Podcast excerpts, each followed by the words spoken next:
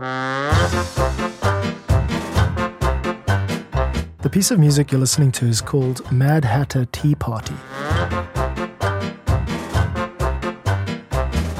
I wrote it for the British theatre company Bard and Troubadour and their presentation of Alice in Wonderland. It's meant to convey a sense of madness or recklessness, and we'll get into it in this episode. You're listening to How I Make Music, my weekly show for music and audio producers to go behind the scenes of soundtrack music composition and write more compelling music. Each week, I break down a soundtrack that I've written and I share the insights and decisions behind how it was made. My name is John Bartmann. I'm a music composer and producer from South Africa, and this is How I Make Music.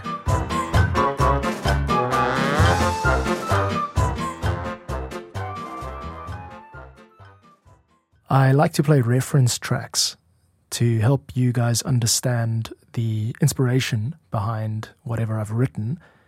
But there's a general rule, which is that you don't play anything by Disney on your podcast because it gets flagged and taken down off YouTube. So, unfortunately, I don't want to put in the soundtrack that inspired me for this, which is the original Alice in Wonderland Mad Hatter Tea Party uh, scene from the animated film. I will link to it in the show notes. What I can do, however, is I can play a similar sounding composition that I came up with for a library music project. Here is a piece called March of the Baby Trolls, which was composed by myself and my friend here in Cape Town, Nic Paton.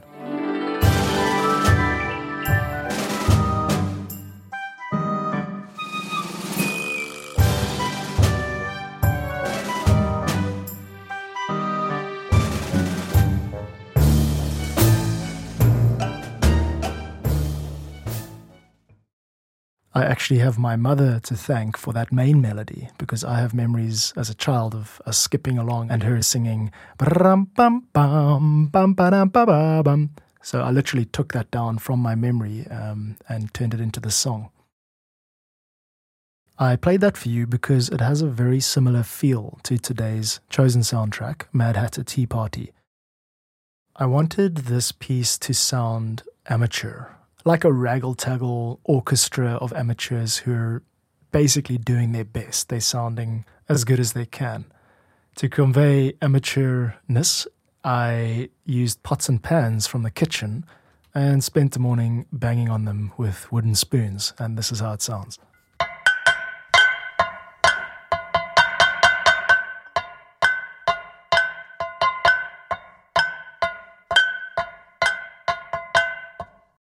Sounds like a composer taking revenge on their children. One or two moments are really out of time. I deliberately didn't correct that because when you're an amateur, you can't play in time. Let me play you again the part that sticks out a little bit. Sometimes it's about avoiding anything sticking out and really making it smooth and really background. And sometimes it's about making a feature out of it and deliberately uh, spiking the listener's attention. Once AI has learned to perfectly imitate the most masterful music possible, we're still going to be listening to music made by humans because ultimately what we're attracted to is these mistakes, these indescribable, uncategorizable variations or deviations from perfection. Right, so the amateur pots and pan players had done their job, I moved on to finding a kick drum, which also sounded like maybe just a box being banged or something. This is what I came up with.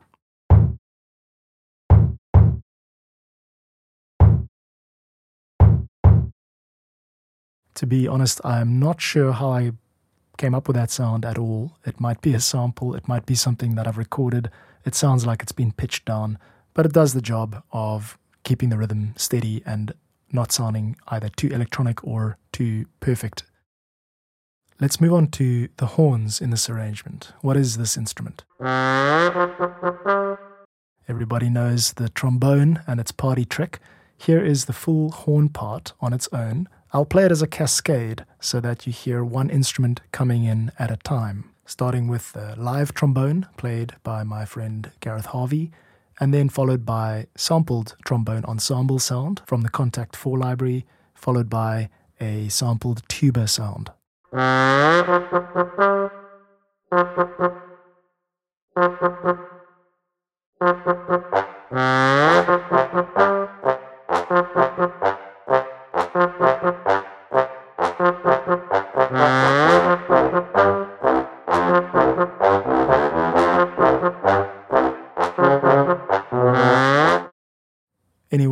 Into soundtrack music knows the comical sound of the tuba. Anytime you need a silly, um, a sort of a doofus character or a kid's presentation to be funny, you throw a tuba in there and you do some oompa, oompa band type um, bass lines. It really works every time, even when it sounds as sampled and synthesized as this.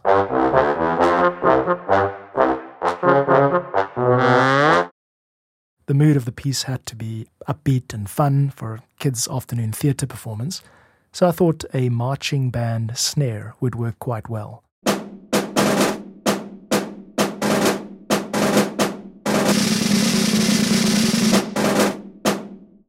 These are two different sounding snares. I didn't have too much time to um, perfect it, and it doesn't make too much of a difference. As long as that roll is in the right place, uh, it, it serves as a feature and the rest of the drumming can just kind of be in the background.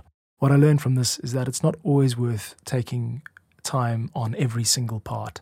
I mean, you want it to be as good as it can, but at the end of the day, you might be on a deadline, or you might just accept that it's not going to be played, um, you know, on a 5.1 surround system in a cinema.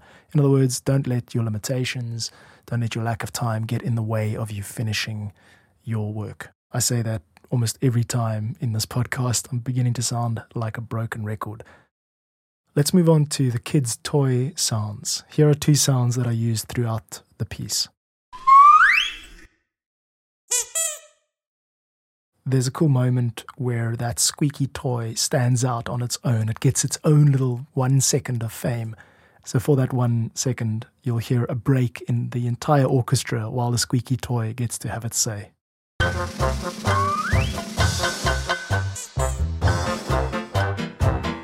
That little moment serves two functions. The one is to break up the song, it creates some variation so it doesn't just sound like a loop. And the other is to draw attention to the most humble instrument in this entire group. And I love that idea, especially with kids. Younger kids often feel overlooked by older kids.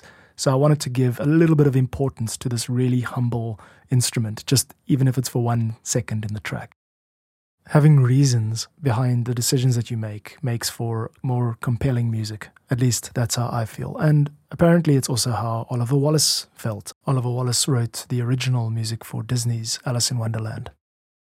He used flutes quite extensively in the piece, and that's because there are animated teapot characters. Now, we all know a teapot, when it whistles, it sounds like a flute.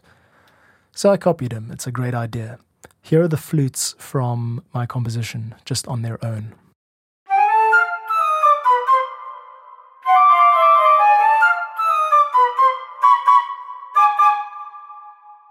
What a great idea using flutes as teapots, and uh, that really harkens back to the original uh, composition, which is what I was intending to do.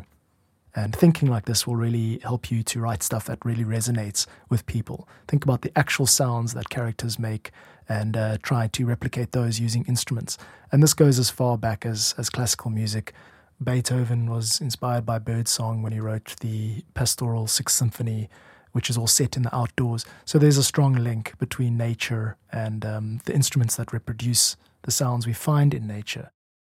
I don't want to get too much more into my understanding of that right now, but the key point here is that intentionality, intentionality is everything when you write your music. Here is the combination of double bass, piano, and ukulele. A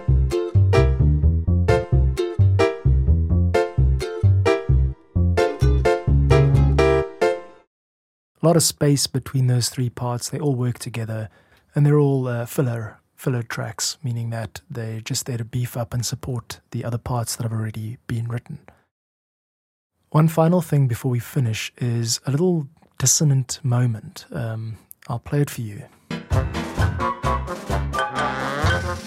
It's really horrible sounding musically. Yeah, just give it a listen one more time. If we break this down, uh, on the piano on its own, it sounds like this. There are two moments where there's dissonance. The first is here. You've got a C and a C sharp together. And the second is here. There you've got a C and a B natural together.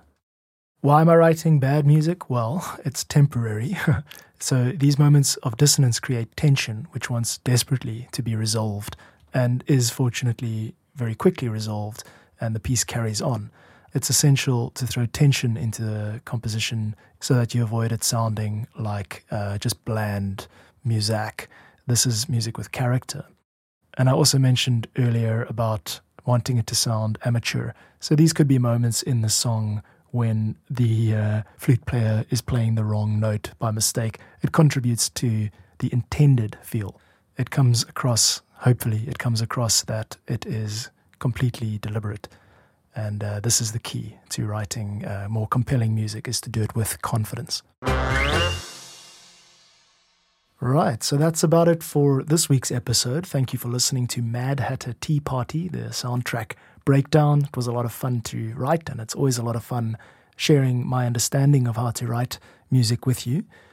So we'll listen to that full track in just a moment. But before we do that, thank you for listening to How I Make Music, my weekly show in which I break down one of my original soundtracks and share the insights behind how it was made so you can make better, more compelling music yourself, or at least have an idea of what other people like us are up to. There's a new episode every Wednesday. If you'd like it, please do subscribe and share it with your music producer friends, trying to get the word out. Hopefully, it's useful to you. If you need fresh music for your own podcast or video productions, that's what I do. You can download this track, Mad Hatter Tea Party, from my website, johnbartmann.com, J O H N B A R T M A N N.com. A week or two ago, it was used in a promotional video for a pottery studio in Tennessee. So I get these really random out the blue requests, and uh, I'm super generous. Please just get in touch if you'd like to use it for your own video. It's suitable for kids' products and services, birthday parties, that kind of thing. So head over to my music page, search the music page by keyword, genre, title, mood, or instrument for original royalty free soundtracks and podcast themes. Thanks for listening. Now here's Mad Hatter Tea Party, a really silly, a little bit wacky, amateur orchestral track, a fun track aimed for kids and the Alice in Wonderland enthusiasts. Thanks for listening, and I'll catch you next week.